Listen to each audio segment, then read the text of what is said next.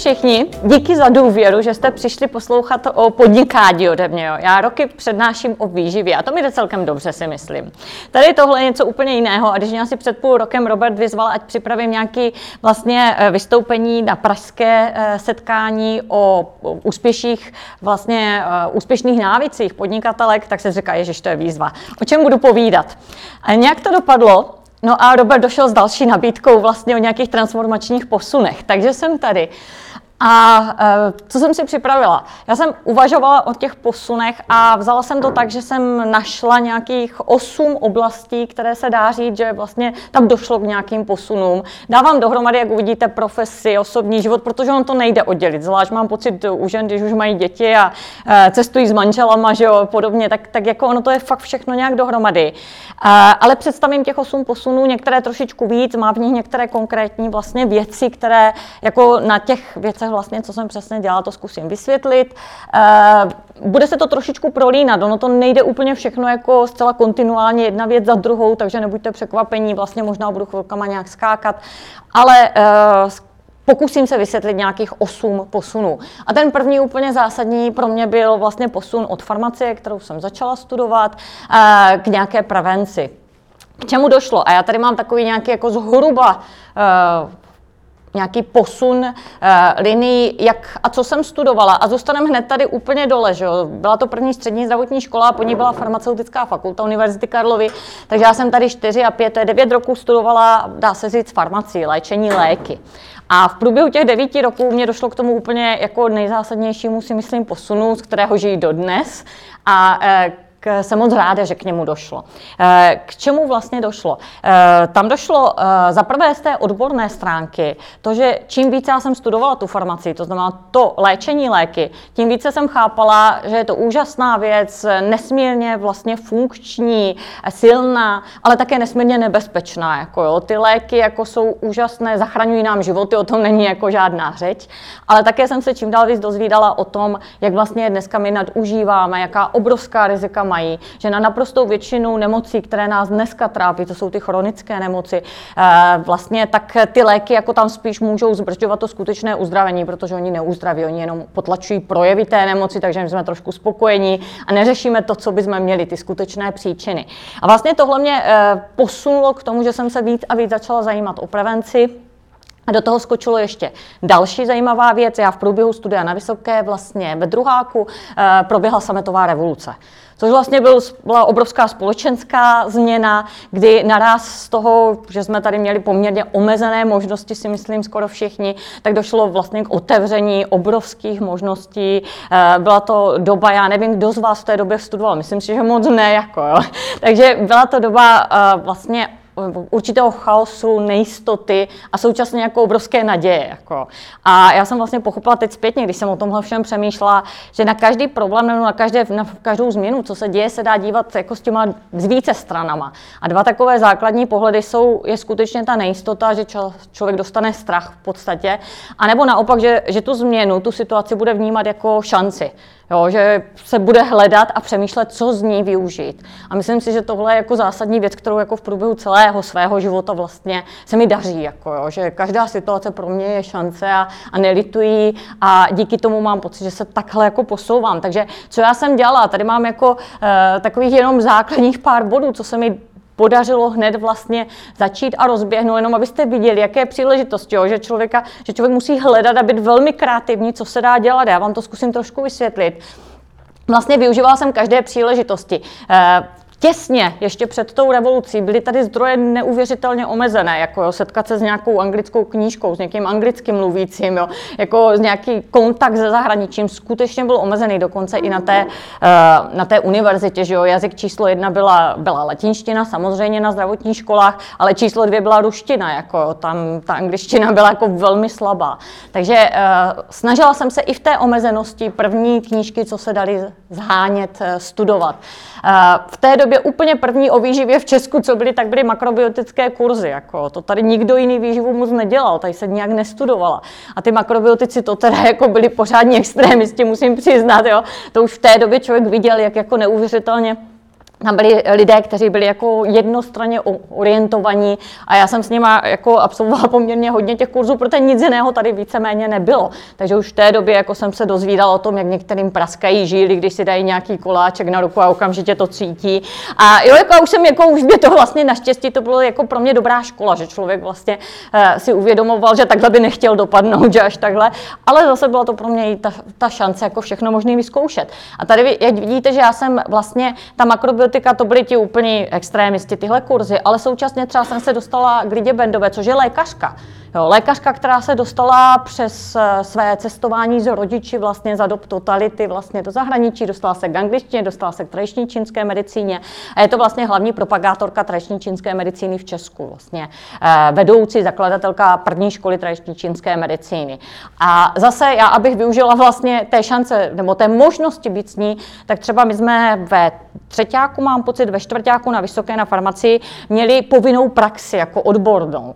No a 99 99% mých spolužáků šli do lékárny samozřejmě, což se mi nechtělo dělat něco úplně běžného. A říkala jsem si, jak využít tež eh, možnosti dělat něco méně obvyklého a už studovat tu prevenci vlastně.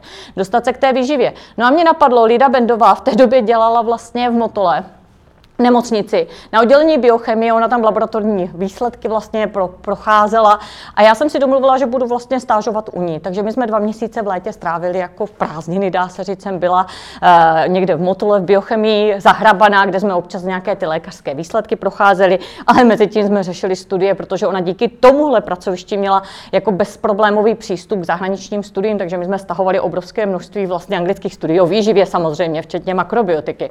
Vedle toho jsem jedla její úžasné úžasné makrobiotické obědy, protože jako správný makrobiotik si nosila sebou jídlo už v té době v krabičkách. Takže to je všechno 30 roků dozadu jo, a zase to byla obrovská zkušenost.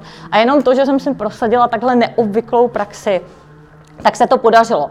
Úplně podobně za rok na to jsem si zase úplný opak prosadila a byla jsem na praxi na Áru v Hradci Králové, abych viděla tu intenzivní medicínu, aby možná člověk dostal vlastně ten respekt jako a viděl kde ty léky fungují, kde to význam má určitě.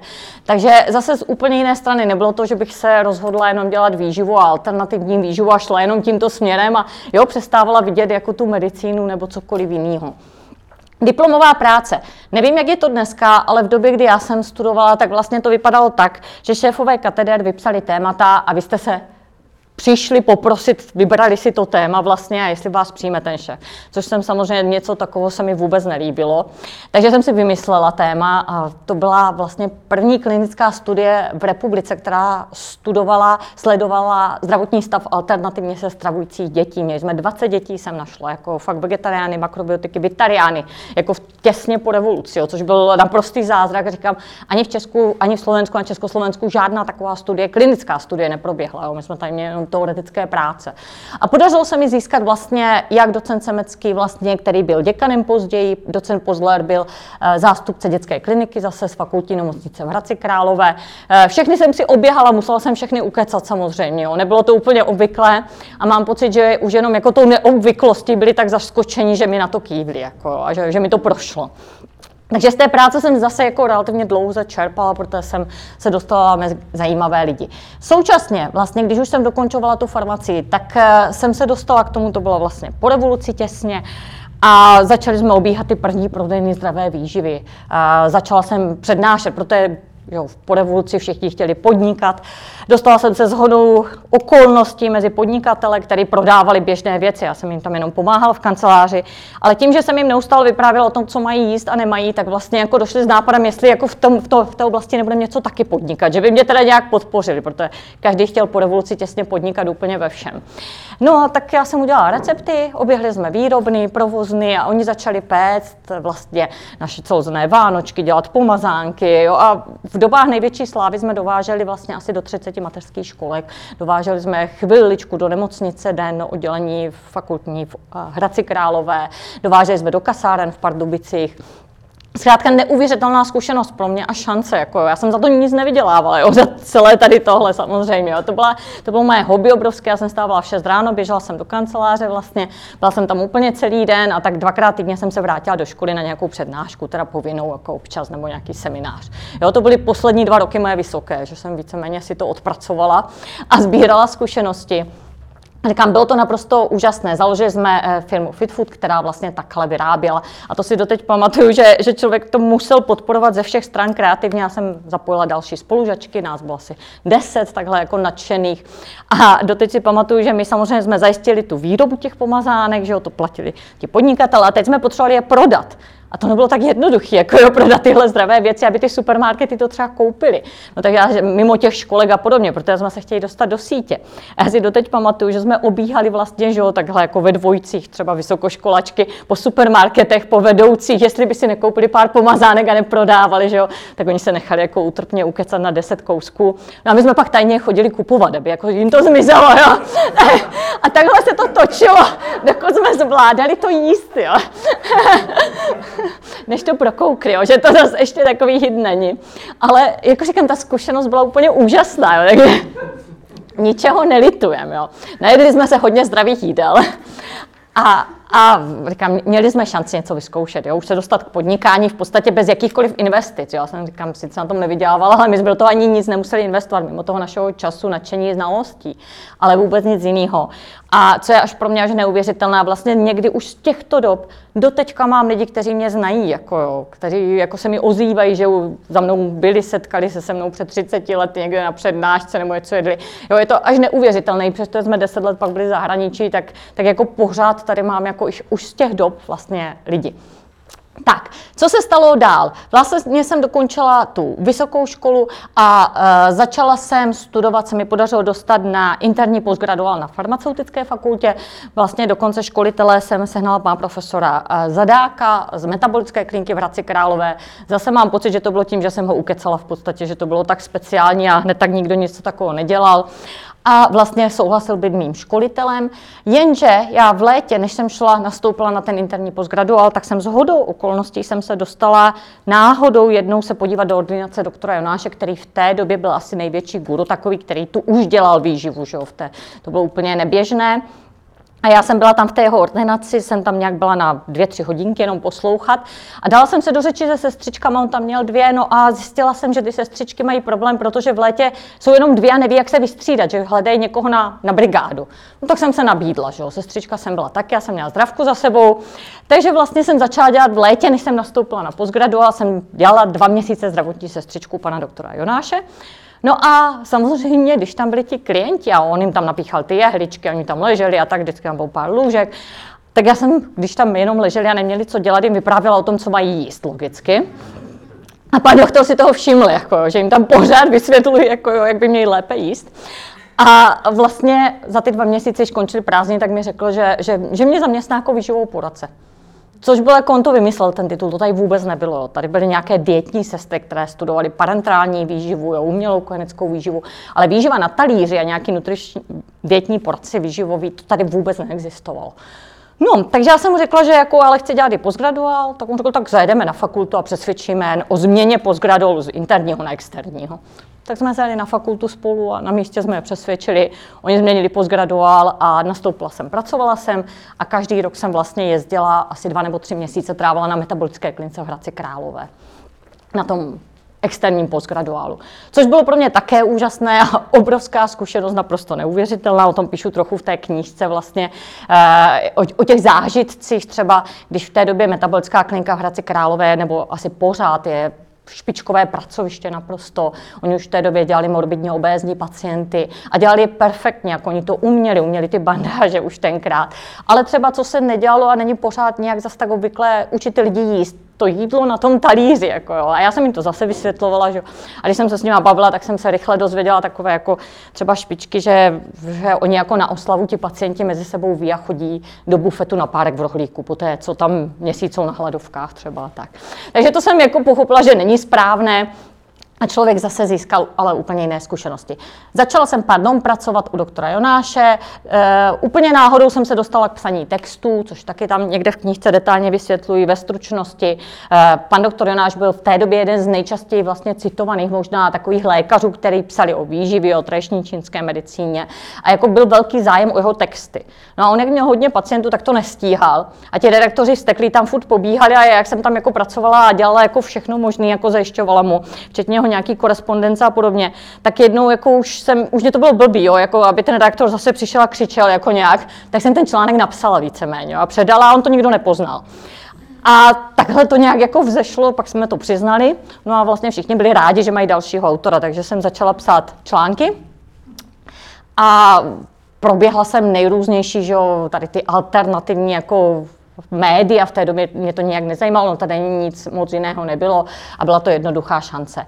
Uh, co bylo dál? Dál jsem se dostala v podstatě ke stáži v nemocnici v Americe a ještě jsem měla cestu zadarmo, jak v podstatě uh, já jsem byla už v průběhu vysoké, jsem byla na studijním pobytu ve Francii, v, vlastně uh, Life, Country Life, měl program uh, je, teď si vzpomínám ten název. Oni mají pro, program životního stylu, on to nepatří přímo pro pod Country Life, ale jsou to spíš Adventisté sedmého dne, New Start program v Americe vlastně, nebo celosvětově.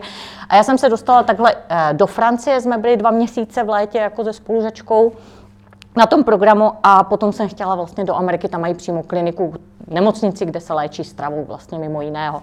No a podařilo se mi tam jako zase tak trošičku je ukecat, že bych tam na dva měsíce dojela a potřebovala jsem aspoň něco zaplatit, No, manžel v té době jsme se teda seznámili uh, s Ivanem a on v té době uměl velmi dobře anglicky, on už cestoval hodně a napsal mi jako životopis a tak krásnou vlastně žádost, že Sorošova nadace mi zaplatila cestovné teda jako. Takže uh, bylo to úplně úžasné, odletěla jsem do Ameriky, uh, tam jsem byla dva měsíci v té Wildwood Hospital, což byla fantastická nemocnice, tam vlastně chodili lidi, kteří měli spoustu léků, užívali pět, šest, sedm léků po nejtěžších vlastně nemocích a cílem toho pobytu těch lidí bylo pomocí životního stylu zlepšit jejich výsledky natolik, že se snižoval počet léků, které užívali, že oni odcházeli z nižší, nižší medikací, což bylo fakt také eh, bezva. Eh, když jsem měla dokončovat postgraduál, měla jsem se, myslím, že tři nebo čtyři roky do konce, takže všechny zkoušky hotové a člověk měl psát spíš tu práci, no tak k čemu došlo samozřejmě, člověk se zamiluje, vdá se, čeká první dítě a hned čeká druhá, stěhuje se ještě do zahraničí s manželem. Eh, zase nevím, jak je to dneska tady, ale v té době v Česku nešlo přerušit postgraduál vlastně víc jak na tři roky. A já jsem měla jedno dítě za 20 měsíců, druhé dítě, každé jsem vlastně kojila skoro tři roky. Nebylo možné studovat, dostudovat v Česku, když jsem takhle byla v zahraničí. Takže já jsem tento postgraduál musela ukončit, ale zase okamžitě jsem začala využívat další věci. Eh, žili jsme mezi expatrioty, žili jsme v Německu, následně jsme žili v Číně. A začala jsem vlastně povídat o výživě, kudy jsem chodila, takže jako oni byli všichni rádi, že zase někoho měli i v tom zahraničí. No a úplně nej, jako možná zase nejzajímavější zkušenost byla, že na amerických školách nebo vůbec mezinárodních školách je běžné, že ty rodiče se snaží zapojovat. Jakmile zjistí, že něco umíte, tak jako velmi šťastně vás využijí.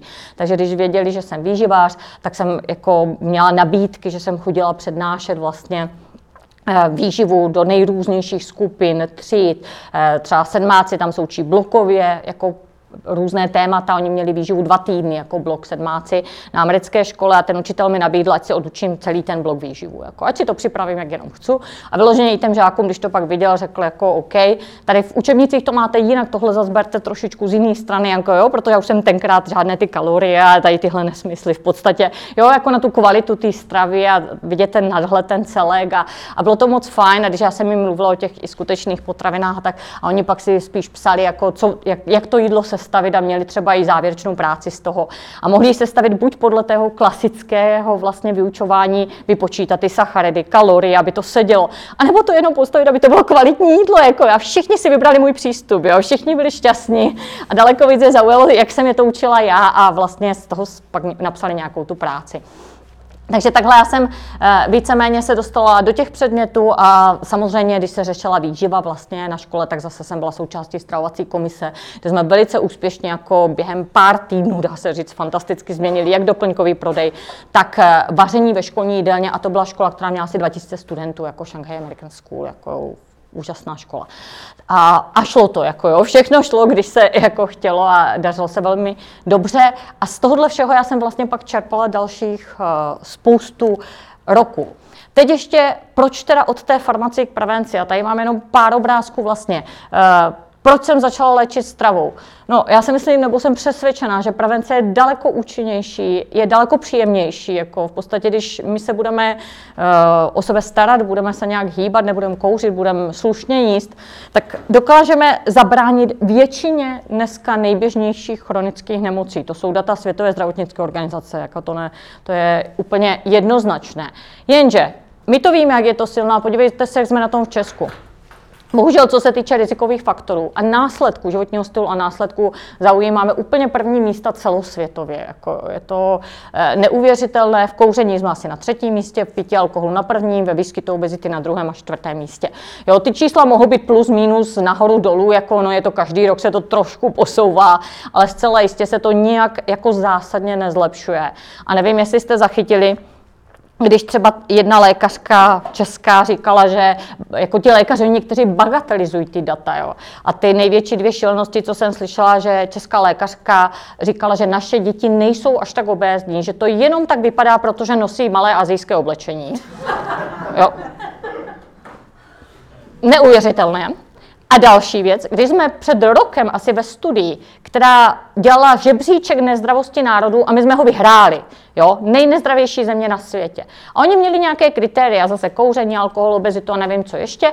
A lékaři místo toho, aby jako řekli, OK, máme tu problém, pojďme přemýšlet, jak ho řešit, tak se našel třeba lékař, který ty data spochybnil s argumentem, že to nemůže být v pořádku, protože přece k nám jezdí švédští studenti a ti tady pijí hodně alkoholu.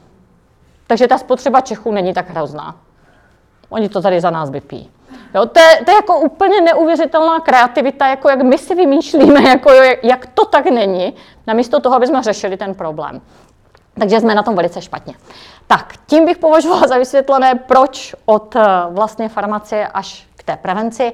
A teď mám druhý bod a taková druhý obrovský posun, to byl od svobody k závazkům. Uh, jak jsem říkala, my jsme vlastně odešli, když, když se nám narodil první, první dítě, uh, Tomik se narodil tady v Česku a měl asi rok, rok a půl možná. A když jsme se stěhovali do Německa, už jsem měl rok a půl asi, ano. Já už jsem vlastně byla v sedmém měsíci těhotenství. S Tereskou jsme hned čekali a v této době jsme se stěhovali do Německa. Jenom abyste taky si představili, že jako to nebylo úplně jednoduché, byla to zase obrovská výzva, protože já jsem do té doby vždy pořád studovala jenom angličtinu, já jsem německy neuměla ani slovo, jako jak jsem říkala, my jsme se učili tu latinu, ruštinu, a já teda jsem navíc ještě zvládla tu angličtinu a byla jsem úplně jako jo, vyčerpaná.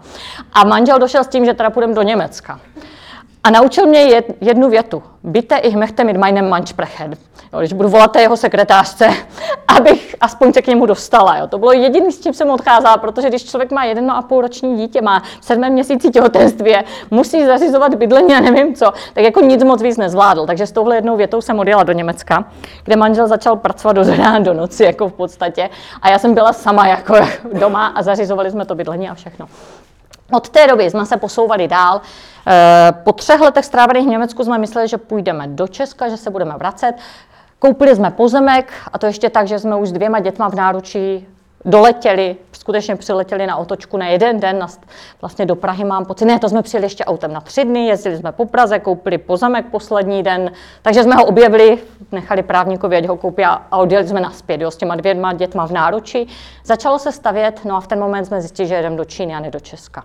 Takže my jsme kompletně dostavili z Číny jako všechno. Já jsem linku vybírala jako po internetu už v té době ten dům jsme viděli asi za půl roku, až byl postavený. Jo, zkrátka nedalo se jinak jako, jo, a muselo se to zvládnout a, a ten dům je perfektní úplně.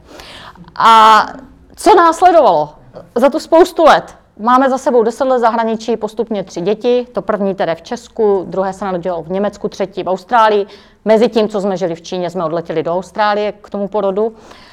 A děti zhruba, máme asi 10 stěhování, za sebou asi 10 eh, škol, kdy děti měnili. Jako, to nejstarší třeba už je teď zase v Německu, jako čtvrtým rokem na univerzitě, už sám, jako už nás nepotřebuje. Takže uh, samozřejmě bylo to spousta stresu, byla to spousta práce, tady vám ukážu jednu z mála fotek, to je jedna z posledních, které ještě sdílím a také vám k tomu jako něco řeknu, protože já jsem se, tohle bylo zhruba v době, myslím, že to mi mohl mít 10, 10, 11, uh, a v té době se začaly rozšiřovat ty sociální sítě, Facebooky a fotky kočiček a dětiček a podobně. A já jsem se toho naprosto zalekla, protože předtím já jsem dávala i fotky dětí do nějakých časopisů, ale to mělo takovou nějakou omezený dosah. Jo? To skončilo, někde se to publikovala, skončilo. A vlastně, když jsem pak viděla ten obrovský rozmach, jak se začaly tady tyhle osobní data sdílet, tak mě to spíš zastrašilo. A vlastně úplně jsem se rozhodla, rodina a děti a soukromí jako pro mě na sítě vůbec nepatří. Jako, jo. Takže tam to jako asi, nevím, jestli mě někdo sledujete takhle, tak eh, to jako hodně jako jsem omezila a tohle myslím, že poslední fotka dětí jako společná v tomhle věku, kterou ještě, která byla veřejná, proto si jako dovolím a je to jako čistě jejich záležitost. Tady tohle musím říct, jak, jak a co budou od sebe sdílet oni sami, už jim do toho nebudu vůbec uh, mluvit.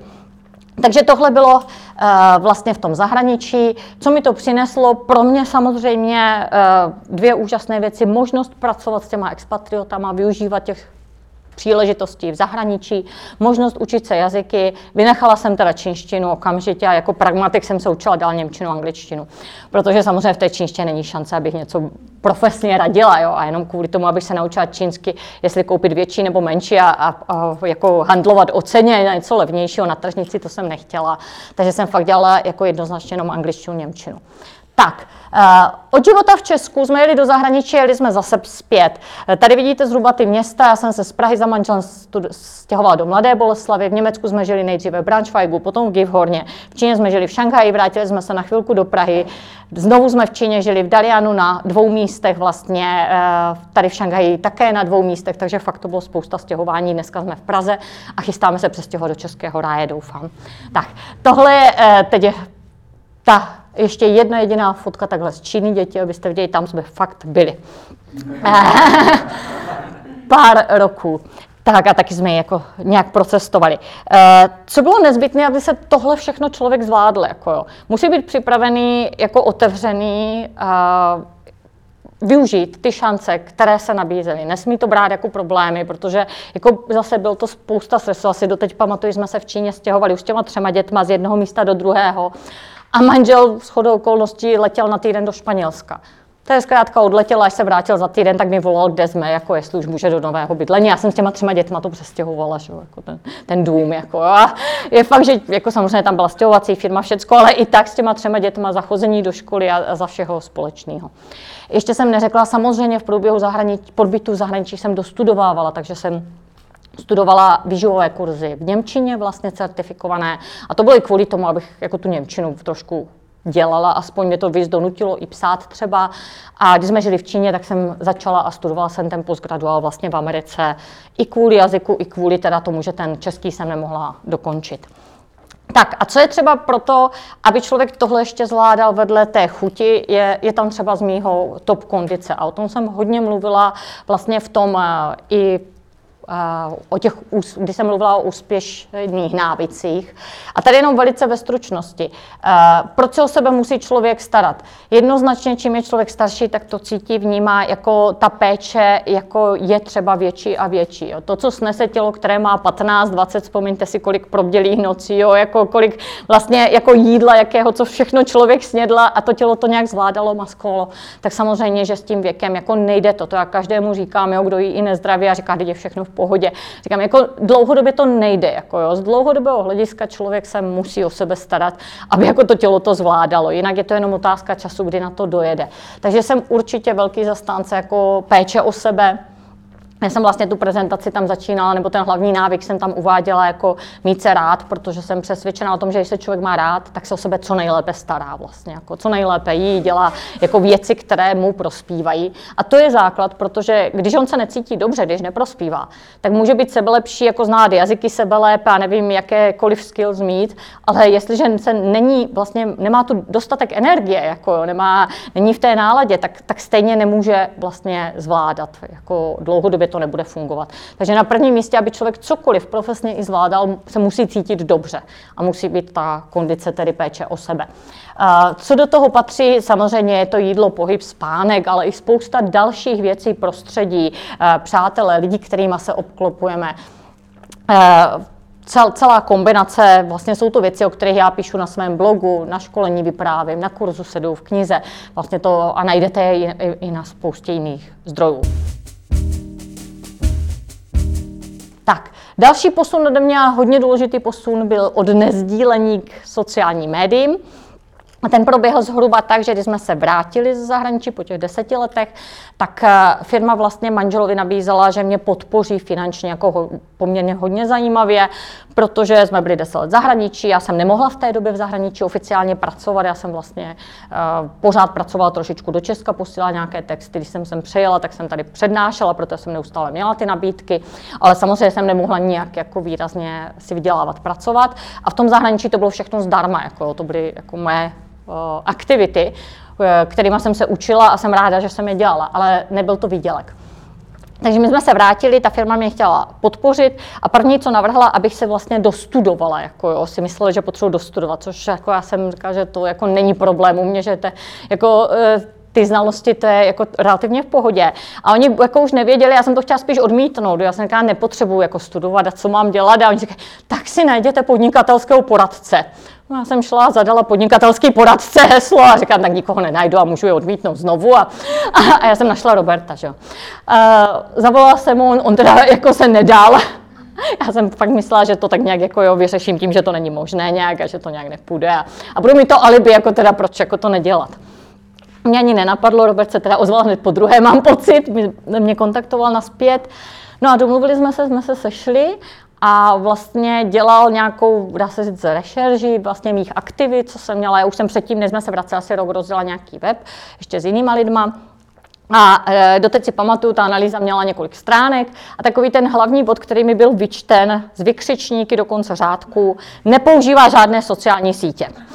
A teď tam byly až ty vykřičníky. A já jsem si to všechno v klidu přečetla, pak jsme se s Robertem za týden, dva sešli. Říkám, Roberte, bez vás všechno beru, jenom nesociální sítě. Jo? A takhle jako to trvalo jako pár dnů, několik týdnů, mám pocit, když jsem jako tvrdě stála na tom, že sociální sítě ne. Já jsem teda i hodně pozdě začala používat mobilní telefon, až v okamžiku, kdy vlastně já jsem byla s dětmi v Německu, dvěma dětma, že jak jsem je vozila do školy a tak. A manžel byl v té době v Číně nějak, zaletěl do Číny a e, my jsme havarovali, do nás někdo vrazil a my jsme potřebovali volat policii. A já jsem si uvědomila, že jako bez toho mobilního telefonu, kdyby oni ho neměli ti druzí, tak by to byl asi velký problém, že s těma dvěma dětma malýma a tam sama, jako v tom Německu, když i bez manžela. Takže, takže to byl první impuls, že jsem si teprve pořídila jako mobilní telefon, že mě jako tyhle věci fakt trvaly poměrně dost. No a ty sítě. Uh, jak vlastně k ním došlo a jak se rozvíjelo? V podstatě postupně Facebook si doteď taky pamatuju, to Robert kompletně nastavil. Jako jo, tam jsem jako tím začátkem neměla moc společného. Bylo to nastavené a bylo mi řečeno, jako tady napíšeš jako jo, zhruba tohle. A takhle nějak to začalo. Jo, takhle jako úplně jako velmi, velmi jednoduše. No a ukázalo se, že zrovna třeba ten Facebook je pro mě jako neuvěřitelně jako dobrý nástroj, jo, že ty informace, které já sdílím jako právě z té výživy životního stylu vlastně, eh, že, že lidi zajímají možná skoro každého, dá se říct. A dneska pro mě je to úžasná síť, eh, přes kterou předávám informace, ale také přijímám, protože tam mám samozřejmě kolegy třeba od kterých čerpám já. A hlavně, co jako jsem nadšená, že vlastně na tom mém Facebooku jsou desítky tisíc lidí, kteří už si radí sami, což je pro mě nejúžasnější, že já dám příspěvek a než se k němu znovu dostanu, tak oni si to jako vyřídí mezi sebou. A, a, a to jako je fantastický. Jo. A navíc teda mám spoustu přátel. Je to moc hezký dojít kdekoliv, když už vám lidi říkají, teda jako, že vás jako znají, nebo takhle, jako, že, že, s tím jste si psala tam a s tím tam. A omlouvám se všem, já si nemám šanci to většinou zapamatovat, jo, protože těch podnětů denně jsou stovky, jako, jo, a už nereaguji zdá, zdálivě na všechno, jako nemůžu. Jako. Ale, ale funguje to. No, to byl Facebook. Další taková zásadní věc, která byla, byl blog na aktuálně, což zase byl na podnět vlastně strany Roberta. A uh, já jsem tam začala psát, já jsem takový ten poctivěc, jako já, ne, něco se mi nařídí a já teda až už řeknu jo, tak to fakt dělám poctivě.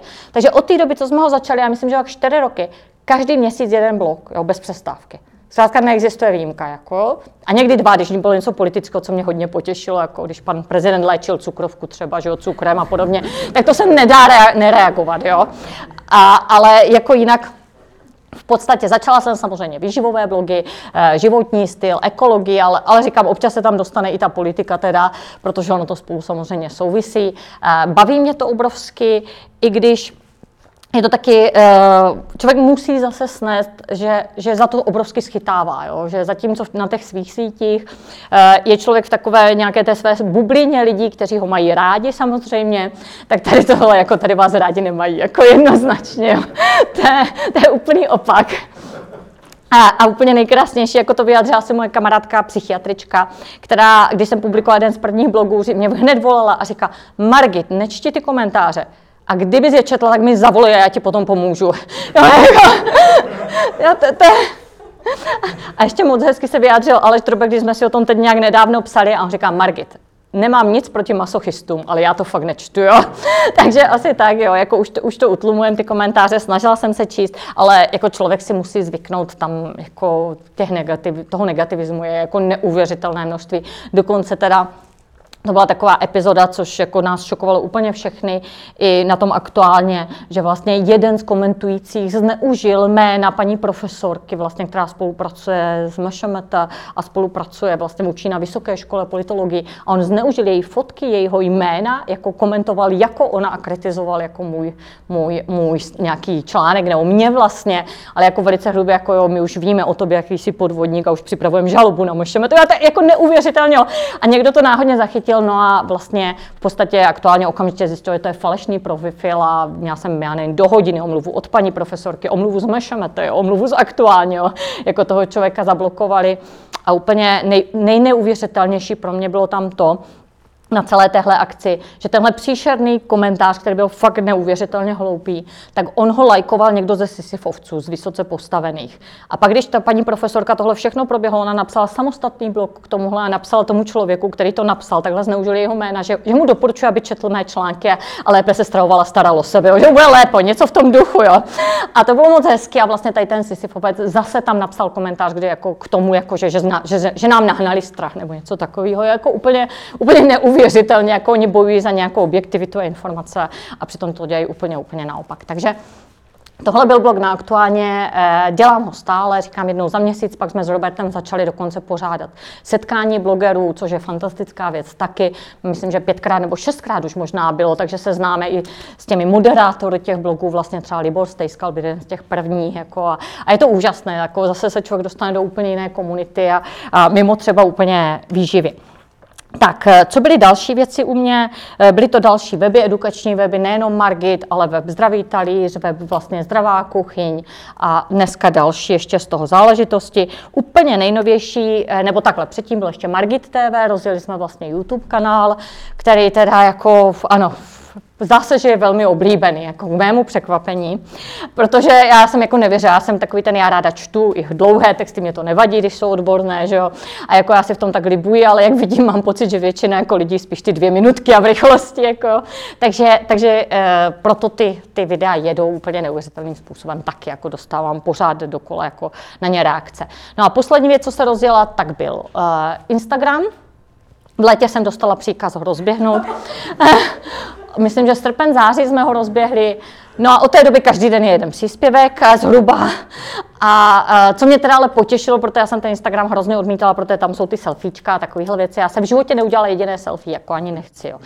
A tak jsem uvažovala, jak to obejít, jako, jo, tady ten, jako tenhle mechanismus.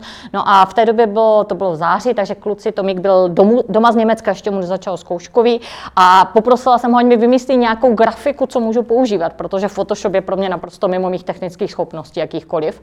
Takže vymyslel a našel mi nějaký jako grafický nějaký uh, soubor, jako vlastně, který já používám, který je velmi primitivní, jako si tam nahážu ty obrázky a dělám vlastně místo těch fotek, tam především dávám nějaké složení potravy nebo něco takového. A vypadá to, že ten Instagram zase je to věc, která, která dneska jako má velice slušný úspěch a, a, a zase jiné lidi, třeba zajímavé lidi, kteří mě tam sledují. Tady jenom pro zajímavost, abyste když píšete do médií a podobně, co musí člověk být, občas uh, musíte být schopni se vyjádřit v rozporu s většinou. A já jsem, když jsme se vrátili, dělala rozhovor pro Ona dnes a v té době já jsem řekla, jako kritizovala margariny, což před deseti lety jako tady bylo ještě pořád velmi nevýdané. A v podstatě s tou, eh, když jsme to otiskli, ta paní šéf-redaktorka vybrala z toho dlouhého rozhovoru titulek, kde jste margaríny.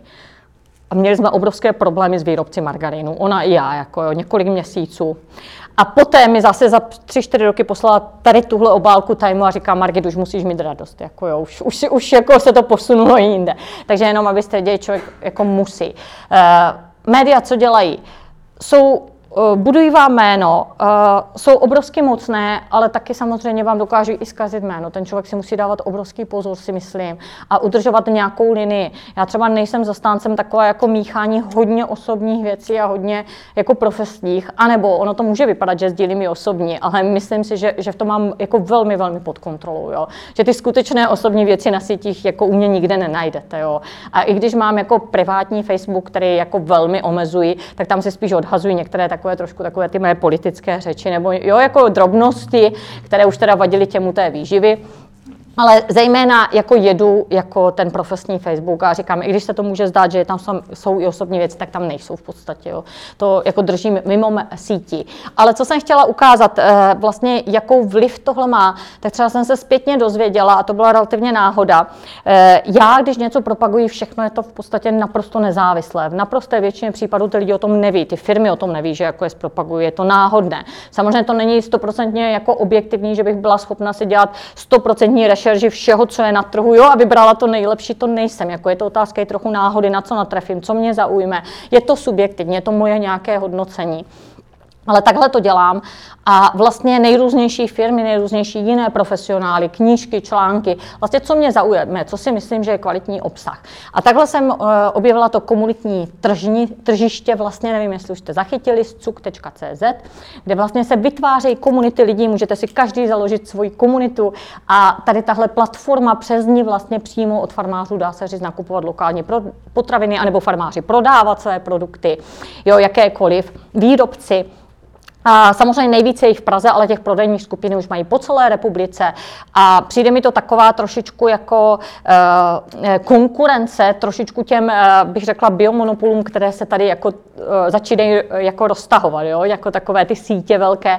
Mně tohle přijde, že je trošičku jako takové mezi lidma, jo? že to může srážet tu cenu a pomáhá to obrovsky i těm producentům samozřejmě.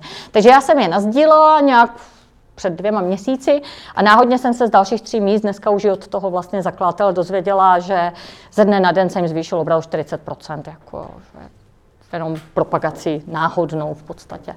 Takže ten vliv tam je. Jo, je to neuvěřitelný, ale jako ti lidi jako sledují eh, to doporučení a, a, je, a důvěřují, jestliže si člověk neskazí to jméno, jo, jestliže se nepohne za tu hranici, já si to obrovsky hlídám a v podstatě denně odmítám nabídky jako propagace zaplacení, jo, to jako od kohokoliv, ať už jsou to i ty biofarmáři, nebo je to Lidl, jako je to jedno, nabízí se všichni možní, to zkouší. A velice korektně jako jednoznačně to odmítám, aby si člověk zachoval nezávislost.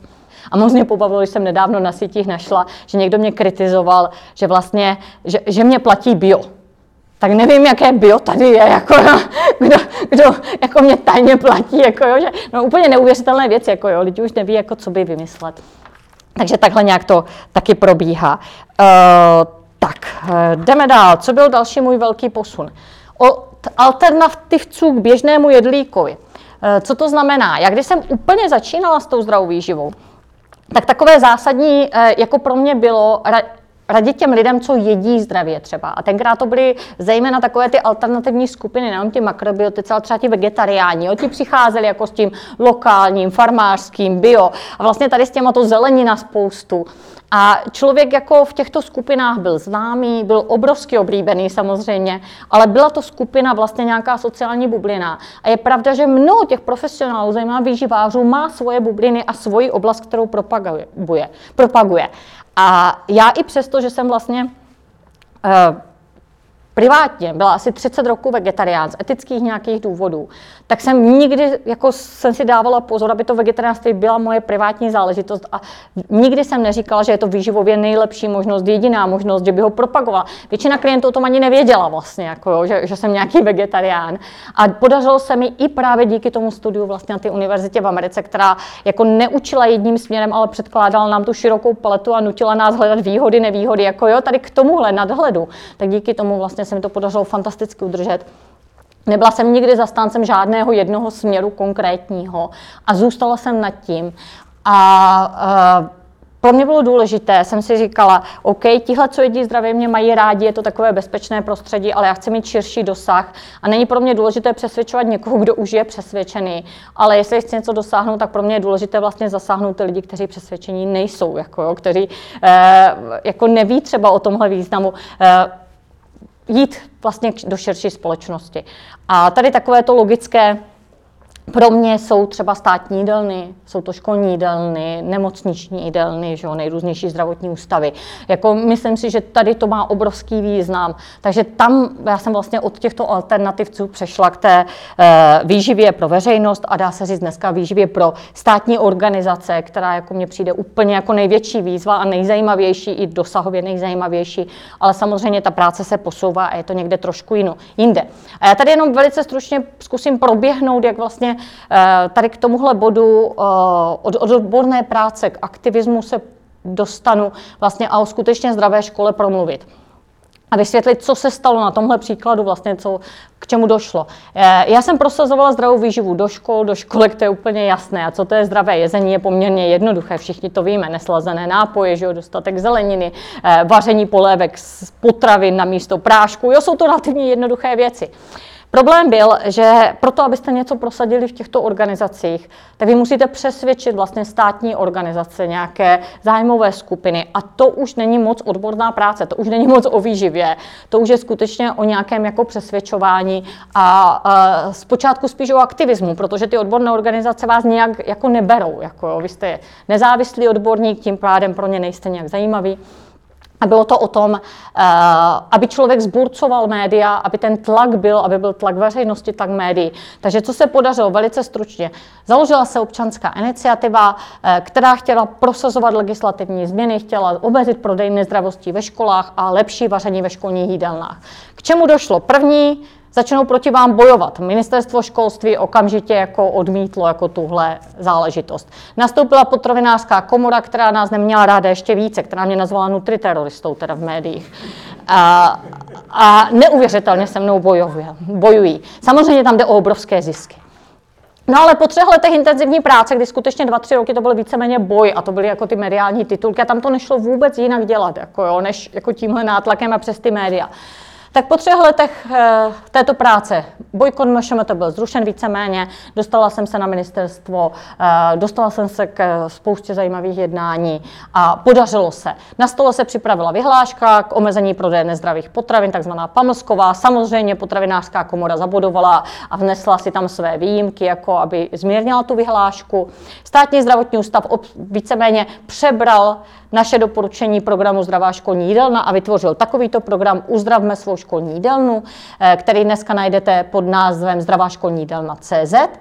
A to samé v bledě modrém vydalo ministerstvo zdravotnictví. Je to zajímavé, protože ministerstvo zdravotnictví vlastně SZU patří pod ministerstvo zdravotnictví. A přesto tyto dvě organizace asi v dvouměsíčních rozestupech napsali skoro to tež, jako jo, jak lépe vařit ve školních jídelnách.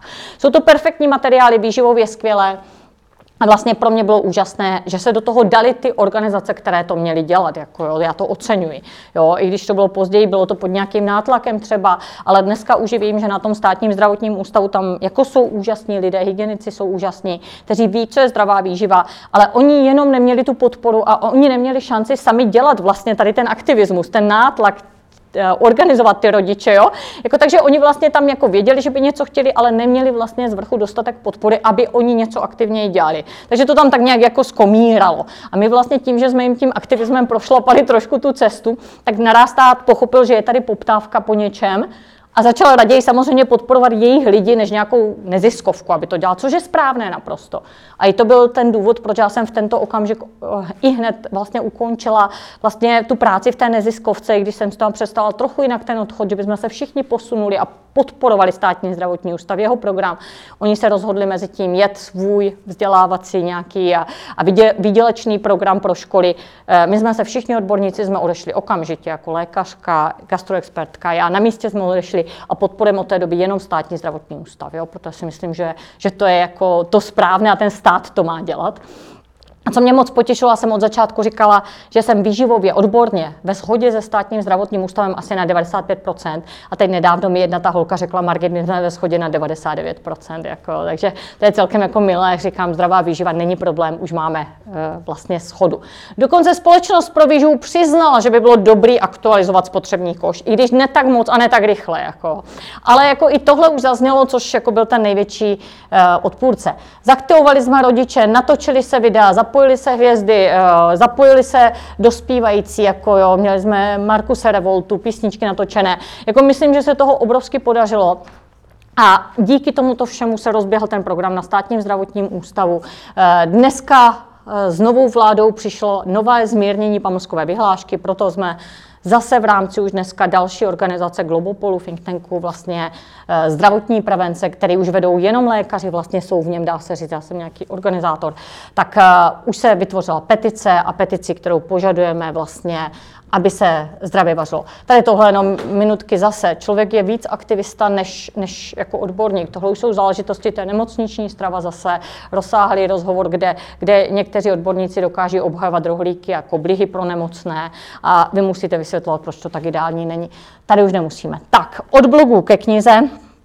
To byl další, teď sedmý posun. Uh, Uh, jak jsem se dostala ke knize, a když jsme se vrátili a začala jsem psát ty blogy a hodně textu a oslovilo mě hodně médií, jsem psala poměrně dost, tak mě začaly oslovovat vydavatelství také za posledních, já nevím, 6-7 let. Velká část nejrůznějších vydavatelství měli zájem o napsání knihy. Já jsem je jako tak nějak jako dlouho odmítala všechno, protože mě se moc líbilo jako to psaní na ten blog, že byla ta okamžitá reakce nějaká, jo, že to bylo přece jenom rychlé. Uh, No ale po pár letech a po té, co Robert začal psát knihu, tak došlo nařízení napsat knihu. A, a v podstatě eh, Dospělo to do toho bodu, že už, že už to dávalo smysl, uh, takže jsem se dala do knihy, co bylo mým obrov, mou obrovskou výhodou, že si člověk mohl vybírat mezi těma vydavatelstvíma. Jo, a i když si ho vybral, tak oni měli zájem o vás, jako jo, že už byl člověk v bodě, že už byl tak známý, že oni jako byli rádi, že s nima píšete a vlastně uh, přistoupili na vaše podmínky víceméně. Jo. A to já jsem neměla žádné jako zásadní podmínky, ale spíš takové, jako bych řekla, grafické a jak to má vypadat. Já si doteď pamatuju, jsem řekla, já jsem byla zděšená z toho množství knih, které na trhu jsou. Jako, a říkám, že já to nemůžu těm lidem udělat, napsat něco ještě dalšího do tohohle chaosu. Jo. A to vždycky, jako jsem přišla do knihkupectví a spíš mě to jako odrazovalo od psaní. Ale pak jsem řekla, OK, já to zkusím, napíšu, ale vydáme to jen, když to bude úplně perfektní. Jako, jo. Kdyby to bylo dobrý, tak to vydávat nebudeme. A musí to být krásné. Jako, a to byla moje podmínka teda. A doteď si zpamatuju, když jsme se pak domluvili s tím Albatrosem, tak na jedné z těch prvních zkoušek já jsem jim řekla OK. A mně se líbí, aby to mělo formát, jako má můj Molaskin blog. Jo, podívejte se, jak vypadá ty zaoblené rohy a ty velikosti. A oni vzali si změřili, jaké jsou ty rozměry toho Molaskinu a ty zaoblené bloky. Přesně formátuje tahle kniha. A, a v podstatě nakreslila jsem ten obsah, má vypadat na tu stránku a nějaké takovéhle nápady drobné. No a mě pobavilo vlastně, my jsme, jsem hledala nějaké ilustrátory, no, grafiky, Vlastně tenkrát Petra vlastně z Bizbooks došla s návrhem holky a to bylo velmi zajímavé. To byla holka, která vlastně není ani profesionální grafička, ilustrátorka, snad skončila architektonickou školu a přede mnou dělala jednu jedinou knihu, jako jo, takovou dost alternativní a nějak jako nás zaujala, jsme ji vzali na schůzku. Ona si přečetla tu první kapitolu a, a došla s tím, že nejenom, že chce jako to kreslit, že to chce i nasázet a že to chce kompletně udělat, jo, a nejenom deset obrázků, ale jako spoustu. A, a vlastně tomu se to zalíbilo i tomu Albatrosu a, a nám, takže udělal úplně úžasnou grafiku, si myslím. A takhle, takhle jako byla ta kniha. A co bylo ještě zajímavé, a zase to asi není úplně běžné, já jsem jim řekla, že vlastně, že s nima chci napsat tu knihu, ale že ani nepodepíšem vůbec žádnou smlouvu, dokud tu knížku nenapíšu. Jo? Že, ne, že se nenechám tlačit do žádných jako termínů a podobně, že zkrátka to napíšu, jak nejlépe umím, jo, jak nejdříve umím a že jim to dám, až to bude hotové. No já si vlastně uvědomuji, my jsme tu smlouvu podepsali, že už měli komplet rukopis, jako, jako já jsem ho poslala samozřejmě a, a pak za nějakou dobu, až jsme zjistili, že to je ještě podepsat třeba tu smlouvu, a, tak jsme ji nějak jako podepsali. Jo, tohle pro mě nebylo zásadní. Jo. Pro mě fakt bylo zásadní, aby byla dobrá, krásná, inspirativní, pozitivní. Jo. To, to jako byla, říkám, bez toho bych to nedělala, protože zase člověk samozřejmě může brát knihu tak, že není něco vydělá, ale podle mě mnohem důležitější je, aby, si jako, aby podpořila to jeho dobré jméno protože zase jde s tím i strašně pokazit, jo? něco vydáte, to už nejde moc stahovat, jako jo, takové to dílo. A už to tam jednou máte. Takže e, pro mě to bylo z tohohle pohledu důležité, ať je to přínosné a jako, ať, ať jako to podpoří to mé jméno. A musím říct, že, že jako jsem nadšená, jak ta kniha dopadla. Jako a, a dokonce i ten Albatros, jako ta důvěra byla neuvěřitelná, kterou tomu dali.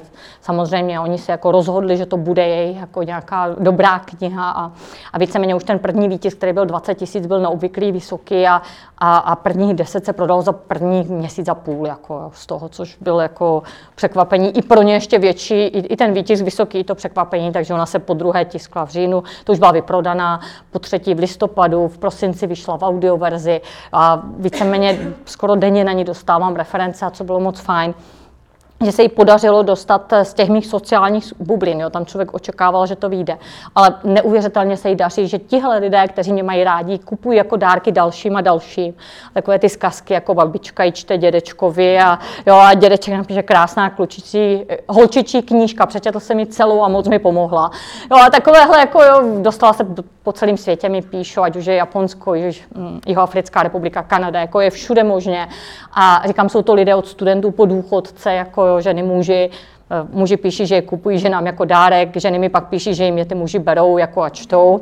A jo, tak, tak jako se to celkem podařilo, myslím, že ten účel úplně splnil, takže z toho mám radost a, že to mělo smysl vlastně, že se to takhle podařilo. No a od zájmového možná aktivismu až k tomu politickému v podstatě. E, samozřejmě člověk, když chce něco prosadit v těch státních organizacích, tak potřebuje vlastně nějaké ty zájmové skupiny, potřebuje ten státní zdravotní ústav, ty odborné organizace. No ale stejně pak zjistíte, že spousta toho rozhodování je vlastně na těch politicích.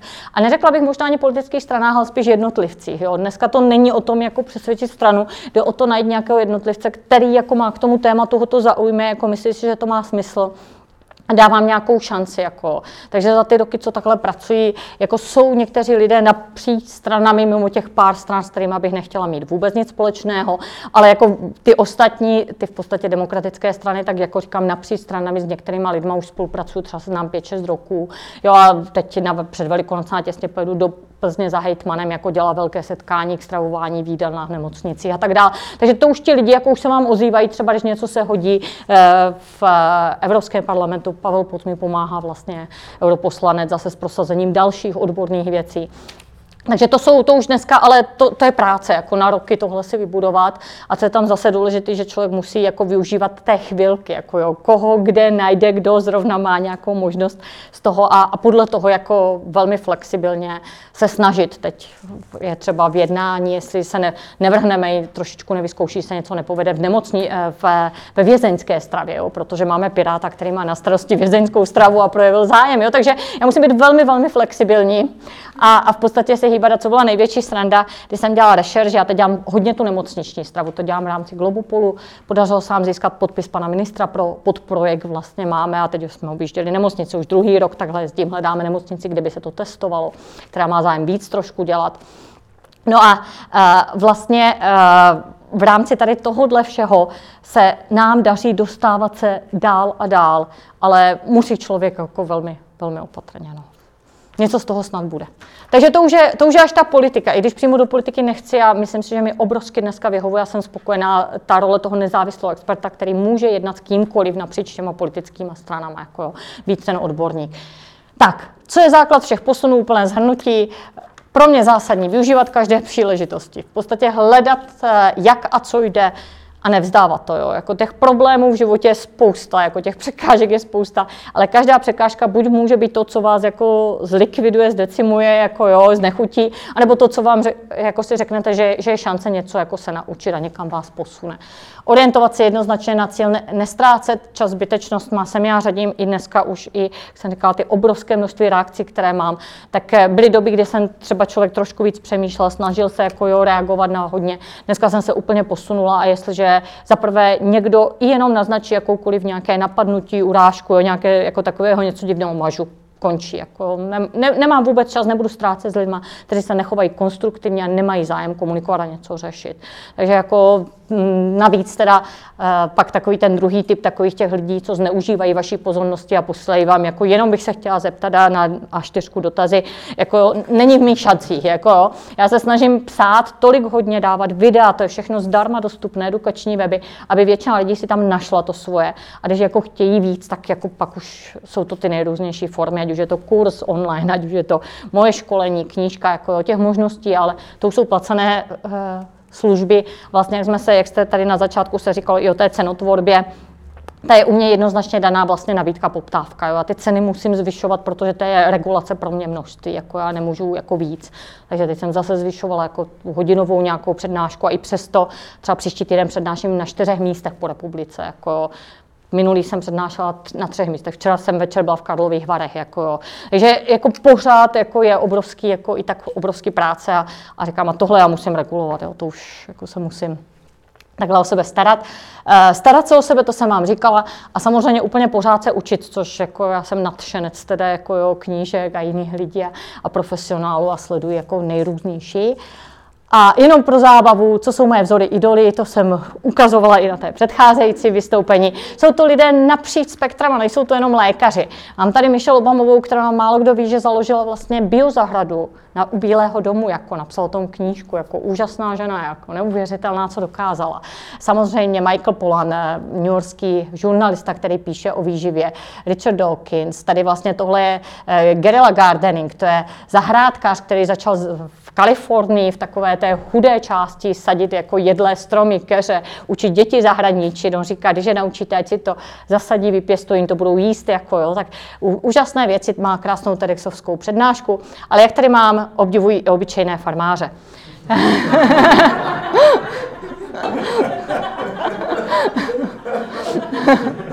Dobře, tohle je možná přehnaný.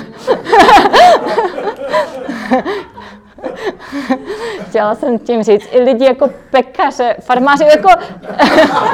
Dobře. Dobrý. Ne, je to napříč, nejsou to jenom věci, je to úplně kdokoliv. Poslední, no, předposlední obrázek, prosím vás, ono je vidět, jak člověk je úspěšný, je to obrovsky vidět. Ale jako těch neúspěchů je mnohem víc a ty nejsou vidět jenom. Jako, jo. To je jako na to by si člověk měl dát pozor a ne, ne, nebýt jako odrazený. Mě, když jsem začínala v tom Hradci Králové vlastně u těch podnikatelů, tak ti mi v té době řekli, když z deseti věcí aktivit vyjde jedna, je to bezva. Jako, jo. A takhle jsme pracovali v té době, to bylo těsněji po revoluci, kdy fakt to bylo jako velmi obtížné, co rozjíždět, se zkoušelo všechno, jako co šlo. A, a takhle mě to naučili, takže jo, jako takhle to mám úplně postavené, je to úplně v pohodě, normální. Jako, akorát, že na těch druhých vy vidíte jenom ty úspěchy, že jo? zatímco u sebe jako samozřejmě víc vnímáte ty neúspěchy. Ale to je normální. Jo? A to samé ještě teda s těmi kritiky. V podstatě čím je člověk víc vidět, tím víc kritiků bude mít. Jako, o tom není de- debaty a musí se s tím člověk smířit, anebo zkrátka nebude takovou práci dělat. Jako, to se mě často někdo ptá, jak je zvládám, nebo to, jako to jinak nejde, to k tomu patří zkrátka. A s těma konstruktivníma, smysluplnýma se bavím a často dojdeme k nějakému slušnému společnému závěru, ale mnohonásobně větší část je teda takových těch úplně nekonstruktivních až těch hejtrovských a, a říkám to už dneska jako úplně jednoznačně jako ignorují nebo už na svých sítích mažu, jako tam, tam s tím vůbec nekomunikuji, nediskutuji. A, a co je obrovsky zajímavé u mě, jako mluvím do výživy, která je zase takový, má takový široký záběr jako těch lidí, tak eh, já nemám jenom mezi těmi odborníky, ale víceméně i z každé té alternativní třeba výživové skupiny, jako jak jsem řekla, vegani jako jsou jedni z mých největších kritiků. Jako teď mi bylo odmítnuto přátelství jako s tím, že jsem se přihlásila k veřejné obhajobě zabíjení zvířat. Jako jo. Mi bylo odmítnuto, už se mnou nechce se setkat jedna veganka, jo, kamarádka. Jo, takže jako ze všech stran to střílení, jo, to je úplně nejúžasnější. Jako, je, ne, nenajdete nikdy, jako, že by vás, jako, jo, že byste takhle na široko dokázali jako, jako zaujmout, když nejste úplně specialisté. Samozřejmě, když někdo jako učí angličtinu, tak asi jako, tam není moc jako, nějaký diskurs, jako jestli, jak to, jo, jestli to je anglicky správně nebo špatně, ale jestli se jedná o názory, jako, a chcete jako se posunout z té své odbornosti, jako trošičku mít širší záběr, jako vyjadřovat se k nějakým veřejným záležitostem, tak jako čím víc takhle se více do šíře vyjadřujete a samozřejmě čím víc jste vidět, jste úspěšnější, zejména mediálně, to teda jako musím říct, to ty odborné společnosti velmi těžké jsou.